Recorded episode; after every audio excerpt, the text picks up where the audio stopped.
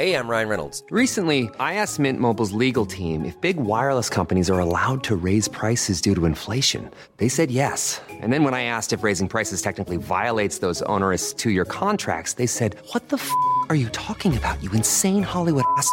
F- So to recap, we're cutting the price of Mint Unlimited from $30 a month to just $15 a month. Give it a try at mintmobile.com slash switch. $45 upfront for three months plus taxes and fees. Promo rate for new customers for limited time. Unlimited more than 40 gigabytes per month. Slows. Full terms at mintmobile.com. Here's a cool fact a crocodile can't stick out its tongue.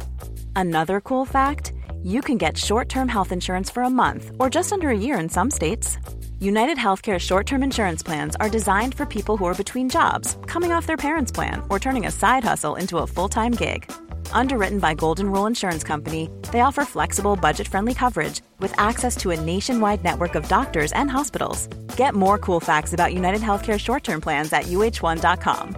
Ryan Reynolds here from Mint Mobile. With the price of just about everything going up during inflation, we thought we'd bring our prices down.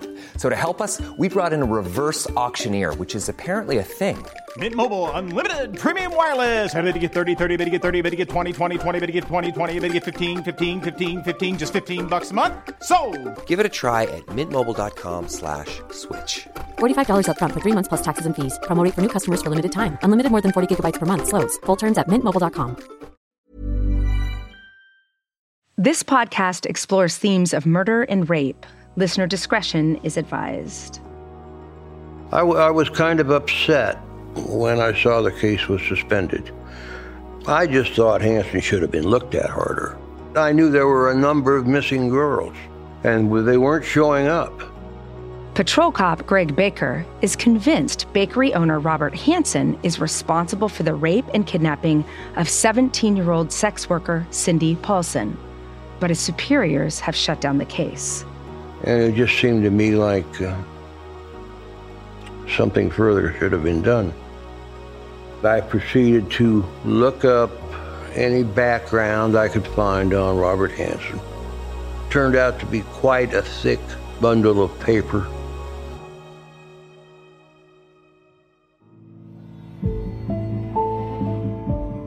I'm Dr. Michelle Ward, and this is Mind of a Monster The Butcher Baker.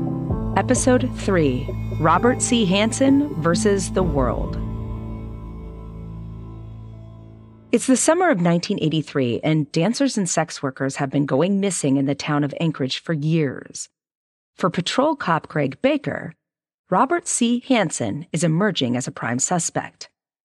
So, who is Robert or Bob Hansen? What is his past?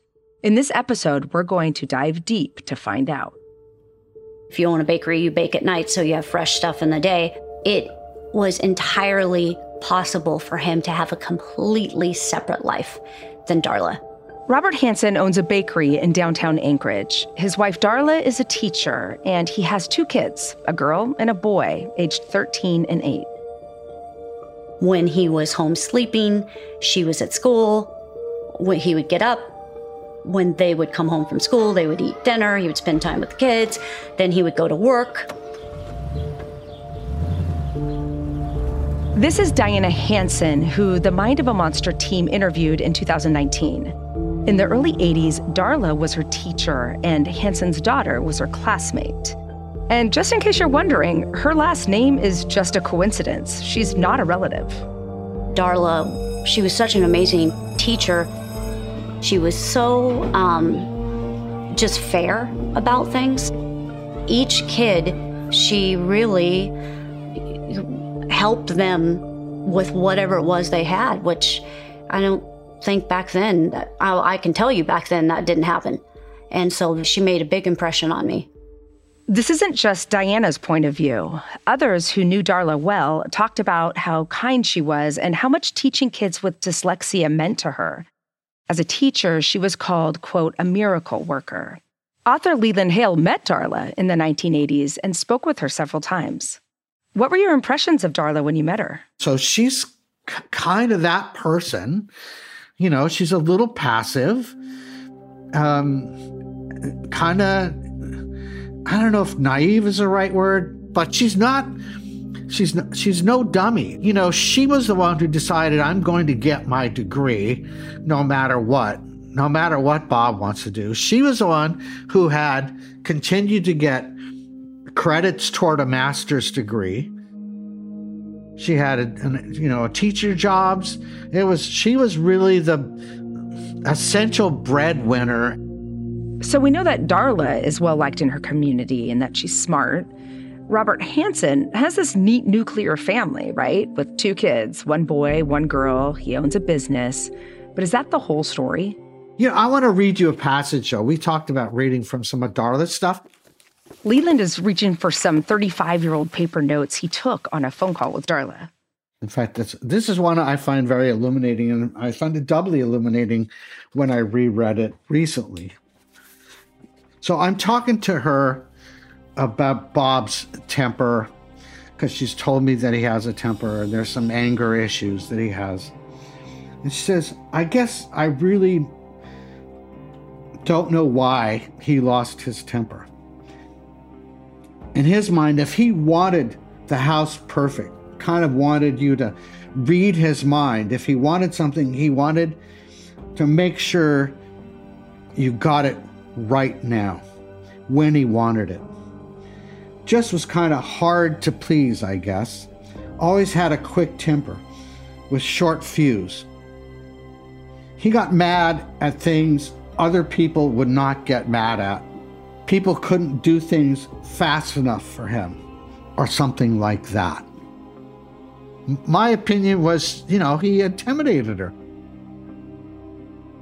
I want to pick up here because when people recount the story of this case, there's this tendency to focus on the respectability of Robert Hansen and his perfect family life. And of course, it wasn't that simple. It never is. So, that word, respectability, it's something I want you to think about throughout this episode because the meaning of it and its implication keeps coming back up in this case. It's 30 years earlier, and we're in Pocahontas, Iowa. Robert Hansen, or Bob as he's often known, is a kid, aged 10 or so. His parents are Danish immigrants, Chris and Edna, and they own a bakery right in the center of Pocahontas. It's a farming community. It's a bohemian community. A lot of communities in the Midwest were, were peopled by folks leaving other places. Leland Hale visited Pocahontas, Iowa in the 1980s and spoke to a number of people who knew the Hansens. Along with his notes, we've pulled some newspaper reports and documents that I'm hoping can help us build a picture of Hansen and his early life. I mean, it's fascinating looking at some of these these articles and what kind of kid he was. So one of the one of the people I talked to when I went to Pocahontas was Robert Hansen's one of his grade school teachers. You did. Tell me about that. So she's she's in a retirement home now. She said, I can't say much about him. There was nothing really about him. He didn't speak in class. And there's a pause, and she says, But there was this one time. He's usually sat at the back of the room, and I could see him with this pencil, and he was just like he was stabbing something. And I go back and I see that he's stabbing the webbing between his fingers with the pencil. And I, I, stopped him and I, you know, he, she said he had like permanent scars. It was like a tattoo that the lead was left behind in his hand. Wow. And he was in grade school. Having kids myself, this moment in the story just makes me a little sad. He's a little kid, he's not even a teenager yet, who's already self harming. But self harm doesn't make anyone become a criminal. So, Leland, as a neurocriminologist, I need to know more about Hansen's family life because, as we all know, childhood's a really crucial time. We need to know if there are any events that happened to him that could affect his brain while it's developing.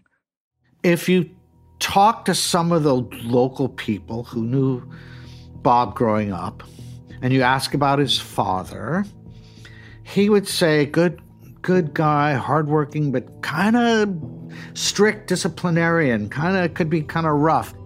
I'm reading here, you're talking about his dad, and I'm reading here a quote from this paper, and it says, His father, Chris, was a good person, but was very domineering.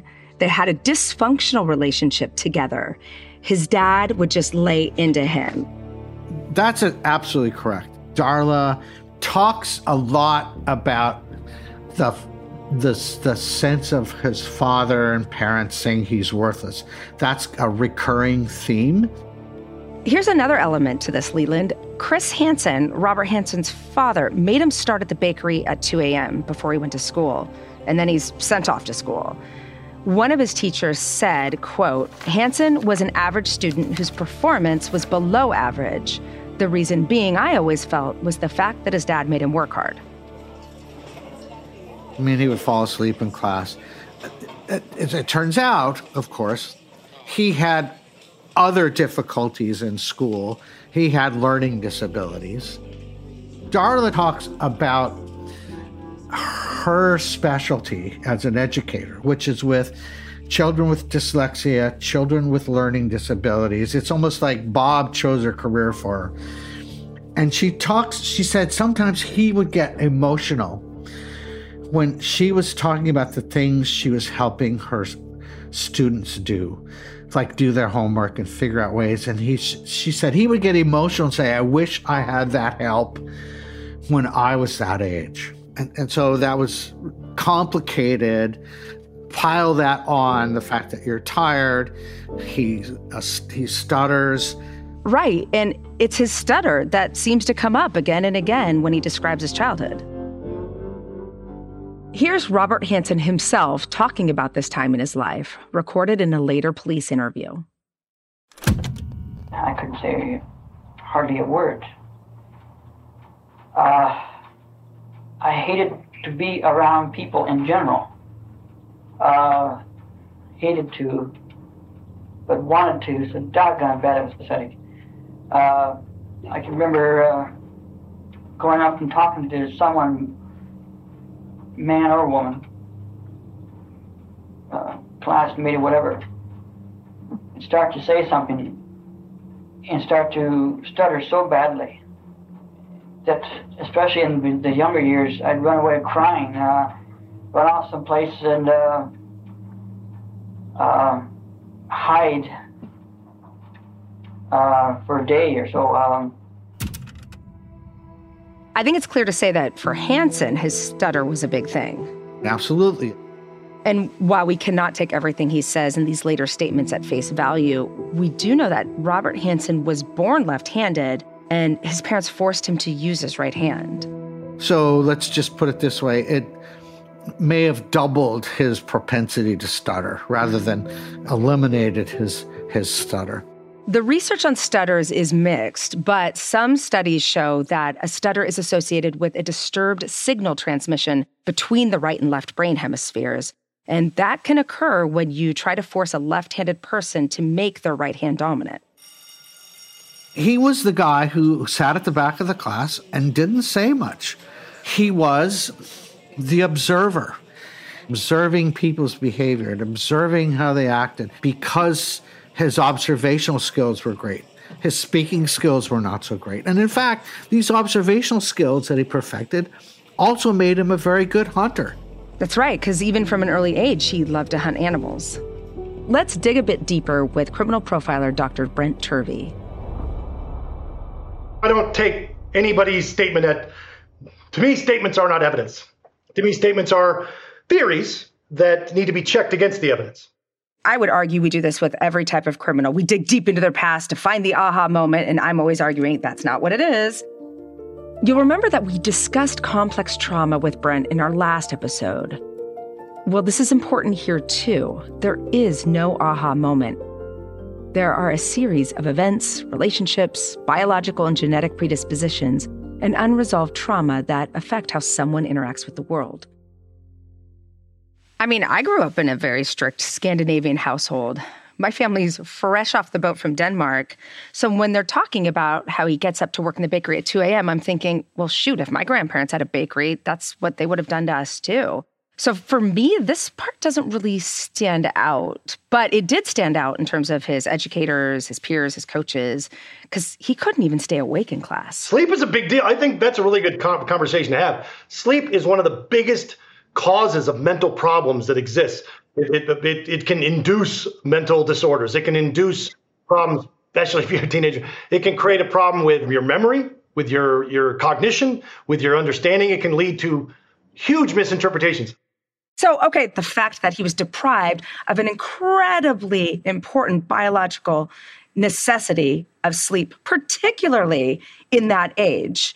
Right. So, the age and the context are what give that meaning because there are periods of time in everyone's life who isn't a millionaire where you've had to work very long hours with very little sleep and you aren't out there committing violent crimes. So, that's not an explanation for the behavior. It's a contextual variable that we have to look at along with other contextual variables like the strictness of the father, like the culture, and how he was taught to regard women. I'm glad you mentioned that because it's a really important point. How he views his high school peers and how they view him are pretty much two different things.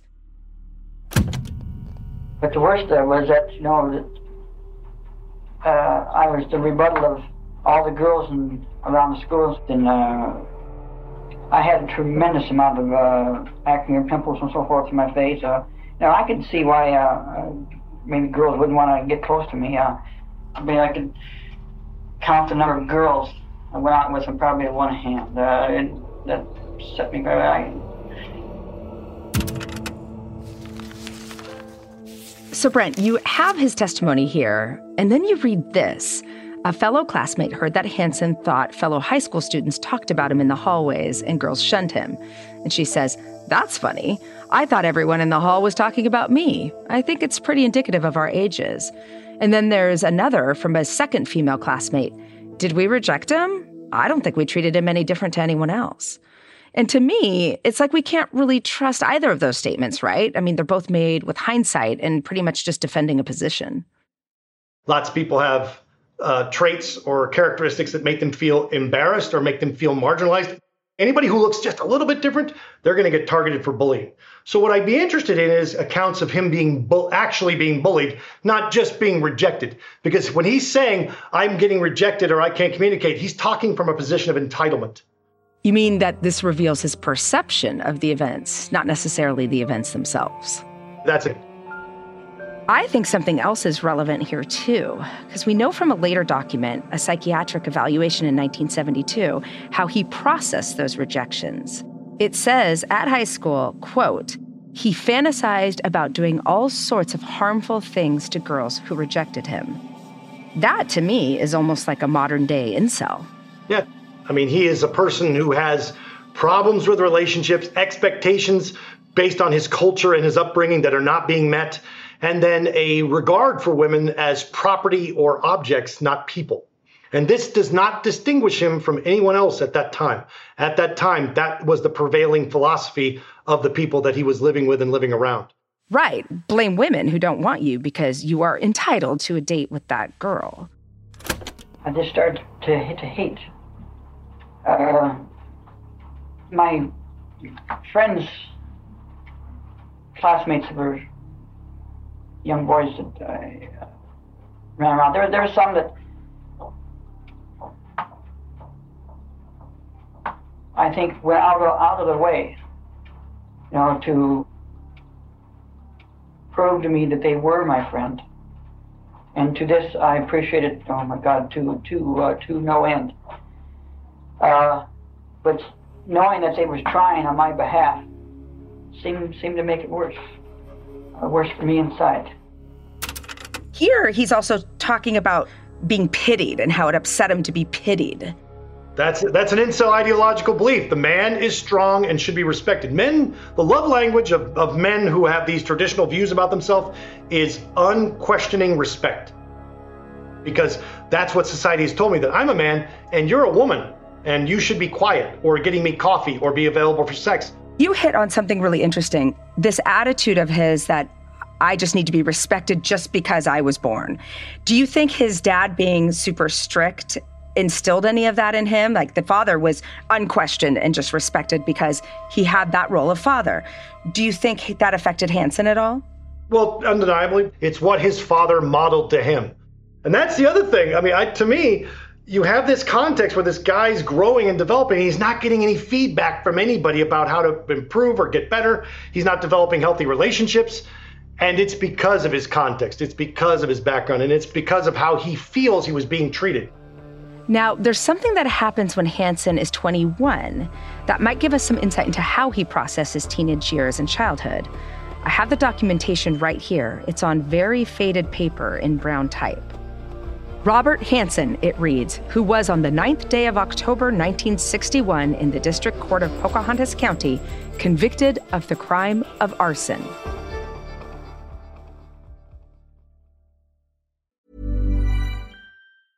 As a person with a very deep voice, I'm hired all the time for advertising campaigns. But a deep voice doesn't sell B2B, and advertising on the wrong platform doesn't sell B2B either. That's why, if you're a B2B marketer, you should use LinkedIn ads. LinkedIn has the targeting capabilities to help you reach the world's largest professional audience. That's right, over 70 million decision makers all in one place. All the big wigs, then medium wigs, also small wigs who are on the path to becoming big wigs. Okay, that's enough about wigs. LinkedIn ads allows you to focus on getting your B2B message to the right people. So, does that mean you should use ads on LinkedIn instead of hiring me, the man with the deepest voice in the world? Yes. Yes, it does. Get started today and see why LinkedIn is the place to be to be. We'll even give you a $100 credit on your next campaign. Go to linkedin.com slash results to claim your credit. That's linkedin.com slash results. Terms and conditions apply. Hey, I'm Ryan Reynolds. At Mint Mobile, we like to do the opposite of what Big Wireless does. They charge you a lot, we charge you a little. So naturally, when they announced they'd be raising their prices due to inflation, we decided to deflate our prices due to not hating you. That's right. We're cutting the price of Mint Unlimited from $30 a month to just $15 a month. Give it a try at mintmobile.com slash switch. $45 upfront for three months plus taxes and fees. Promo for new customers for limited time. Unlimited more than 40 gigabytes per month. Slows. Full terms at mintmobile.com. Few things are more devastating than a loved one that's gone missing. From Wondery, The Vanished is a podcast where host Marissa Jones tells stories of missing persons that have gone overlooked. She seeks out the real story from friends and family, hoping to help them find their loved ones or at least a sense of peace. Listen to The Vanished podcast wherever you get your podcasts, or you can listen ad-free by joining Wondery Plus in Apple Podcasts or the Wondery app. Hey, it's Janice from Warner Brothers Discovery. Are you looking for ways to be happier, healthier, more productive, and more creative? Gretchen Rubin is the number one best-selling author of The Happiness Project, and every week she shares insights and practical solutions in the Happier with Gretchen Rubin podcast. Gretchen's co-host and happiness guinea pig is her sister Elizabeth Craft, a Hollywood showrunner. Join Gretchen and Elizabeth as they reveal fresh insights from cutting edge science, ancient wisdom, pop culture, and their own experiences about cultivating happiness and good habits. Every week, they offer a manageable try this at home tip you can use to boost your happiness without spending a lot of time, energy, or money. Suggestions such as follow the one minute rule, choose a one word theme for your year, or design your summer.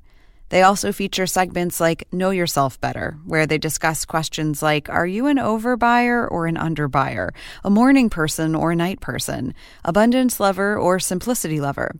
And every episode includes a happiness hack, a quick, easy shortcut to more happiness. Listen and follow Happier with Gretchen Rubin, an Odyssey podcast, available now for free on the Odyssey app and wherever you get your podcasts.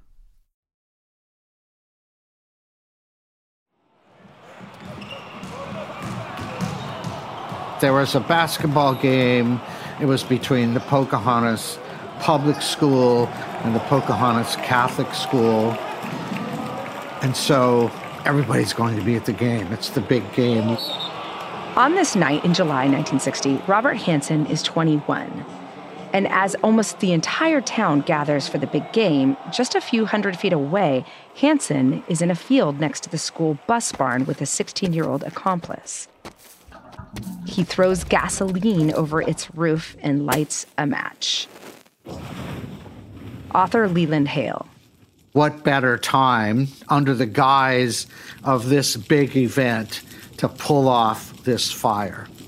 And of course, it's aided and abetted because Bob is a volunteer fireman. Many's the story, unfortunately, of volunteer firemen setting a fire so they can come be the hero and put the fire out.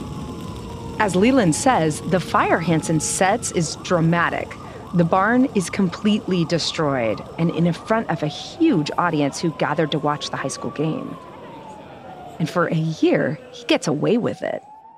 Until the rumor mill on the teenage party scene catches up with him and a friend of a friend goes to the police. Leland, you spoke with the police chief of Pocahontas yourself, Marvin Wiseman, right? He knew Hansen pretty well because Hansen had been in the police cadets. Could you tell me about your perspective when you spoke with him? Yeah, like he's a small town cop.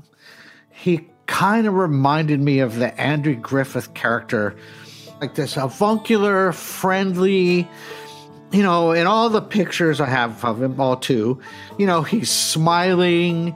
Um, his police uniform doesn't quite fit. His tie is a little short but he's a good guy who wants to do good things. One of Marvin's statements to the press, and as I understand it, he basically said the same thing to you, was, quote, Hansen had a resentment inside of him against authority. Yeah.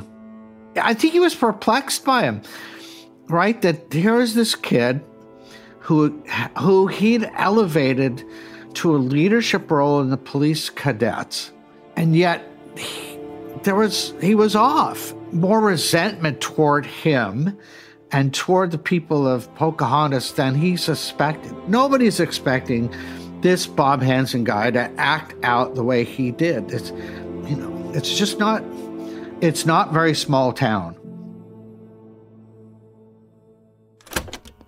I hated the word school. Uh, I guess this is why I burnt down the bus barn way back in Iowa. Uh, back then, I just hated that place with a divine passion. Uh, I would do anything and everything I could think of to get back at that monster school that I convinced myself was out to do Bob Hansen personal wrong. So basically, think about the school bus incident. And three years after he graduated high school, he is holding on to some. Gr- this and burning is like the motivation related to that is either going to be money or rage. And there's no money for him in it. And he's holding this grudge for three years. So it's not just that he is perceiving these wrongs. It's not just that he's not getting enough sleep. It's not just his cultural uh, upbringing and being overworked. It's that his perception is that he has been wronged. And he has a trait in himself where he's holding it for some reason, he holds on to that. So I'd like to know where that came from that holding on to this grudge forever that this is and, and then uh, uh, expressing it so violently that's interesting to me. It's like he's entitled to seek revenge and seek his own justice and to have the girls he wants to have. It's like robert c. Hansen versus the world. Exactly.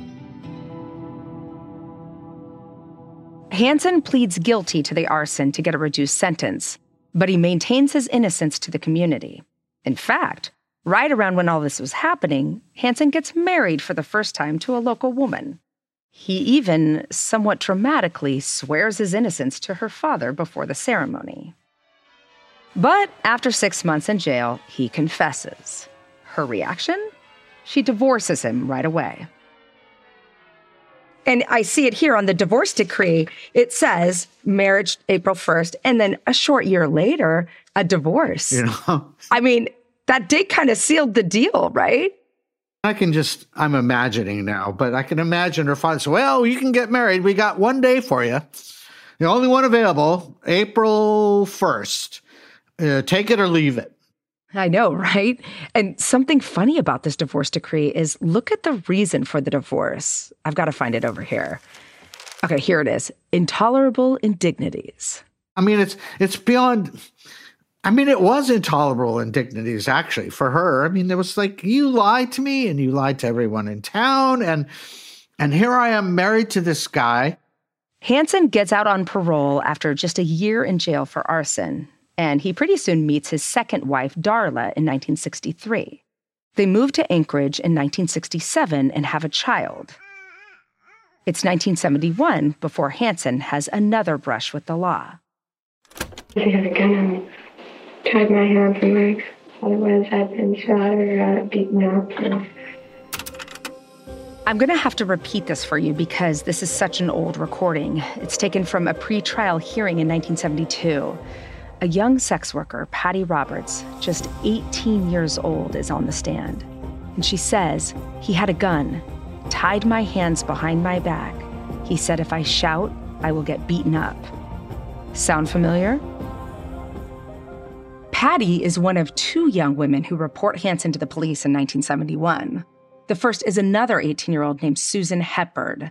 She's not a dancer or a sex worker, she's a real estate secretary.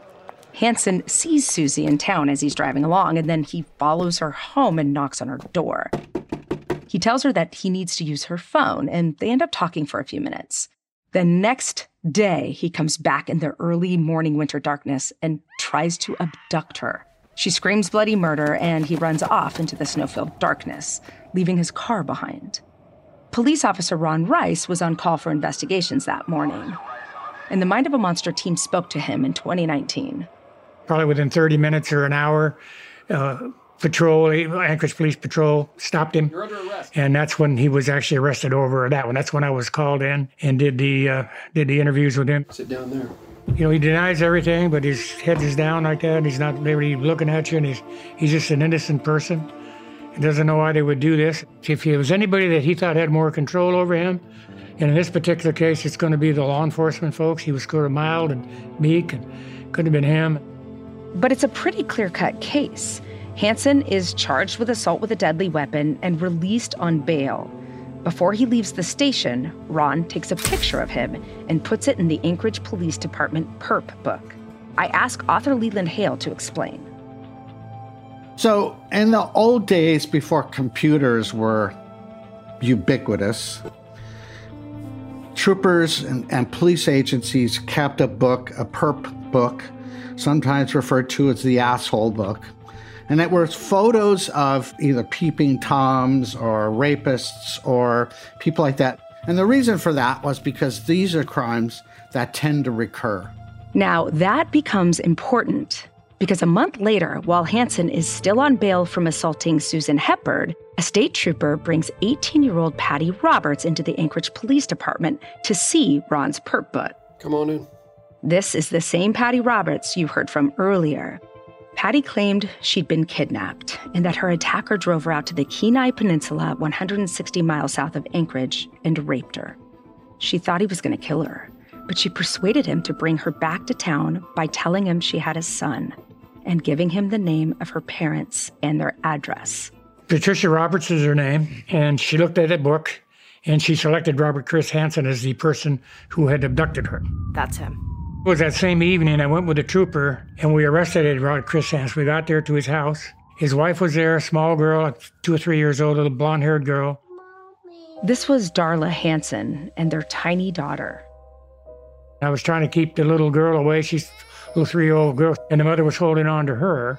Didn't say much. I mean, she was just kind of withdrawn. So I just, I don't know. She was just that kind of person that didn't say much. And maybe he was the one that was the aggressor in that outfit. I don't know. She didn't say a whole bunch. So now Hansen has two charges one for kidnapping and rape, and the other for assault with a deadly weapon. But he denies sex worker Patty's story outright. He indicated that uh, he there was a money dispute. She was a working prostitute, and that this was all over money, and there was nothing at all uh, involved that he was going to do over that. I hope you recognize that phrase, money dispute, because Hansen is still using it many years later in 1983.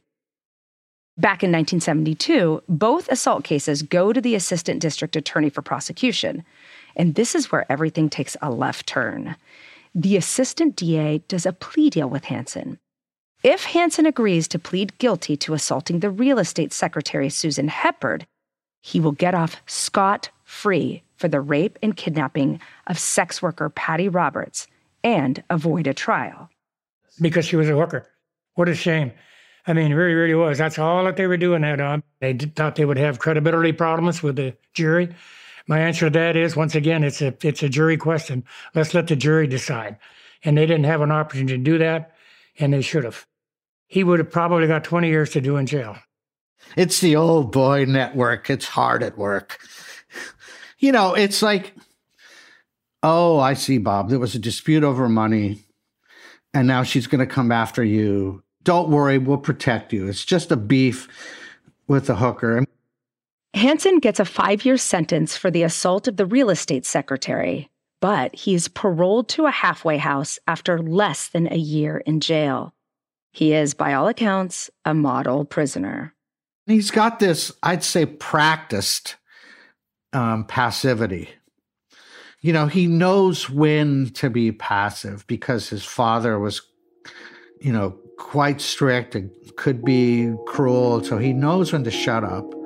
He knows when to say yes, sir, yes, sir, yes, sir, yes, sir. All the while he's thinking other things, you know. He really did not spend much time in jail. I mean, if you talk to Darla, it was way too much because that means she lost an income and sometimes she wasn't working and it was a struggle. And if the kids were sick, it was like, it was either prayer or having them scream because we couldn't afford medicine and we couldn't afford doctors. I mean, that's difficult enough, but he's also in the local paper for kidnapping and raping a prostitute. So she has suspicions. And it was suspicion, of course, that he was seeing prostitutes. And she went to a, a you know a, a, woman in the church who she trusted, who's kind of an elder, and the, she said, "You need to talk to pastor about it. You need to talk to the male authority about it." What did the pastor say? You know, it's a very fundamentalist Christian American, which is, you know, the male is the head of the household. You are this, you know, the servant. I mean, all this stuff. And she was very religious. She's got two kids. You know, there's this sense of keeping the marriage together no matter what. Criminal profiler Brent Turvey. How many women do you know that are in relationships with very violent men who avoid certain trigger words or trigger contexts just to keep the guy happy because they don't want to deal with the aftermath. They're and they're trapped by eco- economics, by children, by uh, by resources, by culture. They're trapped, so they don't have a choice. So their only choice is keep your head down, keep your mouth shut. That's normal. That's a normal environment for many women in the United States today. So let's rewind a moment because Hansen just got a big break, right? I mean, he goes to jail for three months and then he's out of there. I feel like that's a really big deal. What do you think that did in terms of emboldening him? You know, on the one case, he gets in trouble. 18 year old real estate secretary, right? Upstanding citizen. And then there's this other citizen who doesn't quite fit into that bucket. And that case just gets tossed. And so it's, uh, you know, it's, if you sort of, if I look back on it from, you know, hindsight, it's absolutely the, the, the turning point for Hansen. So now he knows to go for the sex workers only, and he knows that he can tell a compelling story. You know, he can be he's believed. Well, as long as he says it was a dispute over money, then he can he can pretty much get away with it. You know, they're coming after me, and even the most callous of cops can identify with, well, boy, I wouldn't want my wife to find out if I, you know, right? Or if this, you know, I can put myself in his situation. The reality is that it emboldens someone who thinks that they're getting away with it. Now they they one, you teach them what not to do in the future, and two, you teach them what they're doing is actually okay. And I think we tend to have this idea that these terrible injustices, well, they happened in the past. And somehow that makes us feel better that life has moved on and we're all better people now. But when you work in the criminal sphere today, it doesn't take long to realize that that just isn't true. We had this problem in Alaska back in 2017. We had a judge who uh, sat on a case involving a white guy who worked for the, I think, the FAA, and he was accused of kidnapping and sexually assaulting and nearly attempted to murder a native girl. And she was found in a snowbank with, uh, with the semen on her, and she was almost dead, but she survived. They dropped all the charges down to almost nothing. When he did the sentencing, he basically said, okay, order, order. You're a good young man. You're one of us. I understand you're one of us. I understand you're here doing th- good things for the community. So we're going to let this go this time. But don't let it get out of hand. And to the Native community, they heard you get to rape one Native girl. It telegraphs to the community that you're unimportant and to the perpetrator that as long as I don't see you in my courtroom too often, I'm going to let you slide. Let's head back to 1983 in the office of the Anchorage Police Department. Gregg Baker has pulled all the information he can on Robert Hansen's past record. He doesn't have everything we've gone over in this episode, but he's got a fair bit of it. Started out with theft and the shoplifting. He had some shoplifting. I think he was involved with an arson. He had had contact with other prostitutes in the past. I'd printed out copies of all this and uh, bound all this, these reports up. I think they went back probably 10 years, maybe 15 years. Turned it all over to the troopers. The Alaska State Troopers. At this point, they're still investigating the murder of Sherry Morrow, whose body was found on the Knik River over 10 months ago. I knew that the task force was still in, in effect and no one was making any headway in it. I told him I had had this experience with this guy and a prostitute, and uh, I don't know if they were looking at him as far as the missing girls were concerned, but if they weren't, I thought they should be. And here's why. What Gregg did, it's a bigger deal than it sounds. Sharing files with other agencies is pretty much against every unwritten police code. I knew that if anybody found out that I took the information over to the troopers, that I would reap some consequences of some kind. I mean, I was not trying to make APD look bad by any stretch of the imagination. But I was also interested in seeing if we could uh, stop these women from uh, disappearing off the face of the earth with no idea what was happening to them. And who knows exactly what would have happened to it and how the troopers would have proceeded with the case had a couple of hunters not found another body. That of 31 year old dancer Paula Goulding on the Knik River in September 1983, a year after Sherry Morrow's body was found nearby you know, they do the examination. What do they find? They find 223 shell casings in the grave, just like they found in Sherry Morrow's gravesite. And the, the whole tenor of things changes. The troopers considered there could be a serial killer out there? Yes. They, well, for sure. I mean, they'd been hearing it. And there's some skepticism, but now they can no longer avoid that reality. Next time on episode four of Mind of a Monster, a survivor of kidnapping speaks out for the first time as the circle tightens around Robert Hansen. I ran out of the um, passenger side. I escaped, running butt naked through rocks and sticks and trees and barbed wire. Mind of a Monster, The Butcher Baker is produced by Arrow Media for ID. The executive producer for ID is Jessica Lowther. Arrow Media's producer is Jess Lindevere. Editor Millie Tapner. Audio engineering by Mahoney Audio Post. Our line producer is Philippa Whittle. Our production manager is Alexandra Kelly. Our junior production manager is Jody Tanner Wild. Our production coordinator is Shannon Tunicliffe. Our archive producer is Katia Lom, and our assistant producer is Isabel Wilson. Arrow Media series producer is Gabrielle Nash, and executive producer is Stuart Pender. I'm your host, Dr. Michelle Ward. Please leave us a five star review on Apple Podcasts. It really does help spread the word.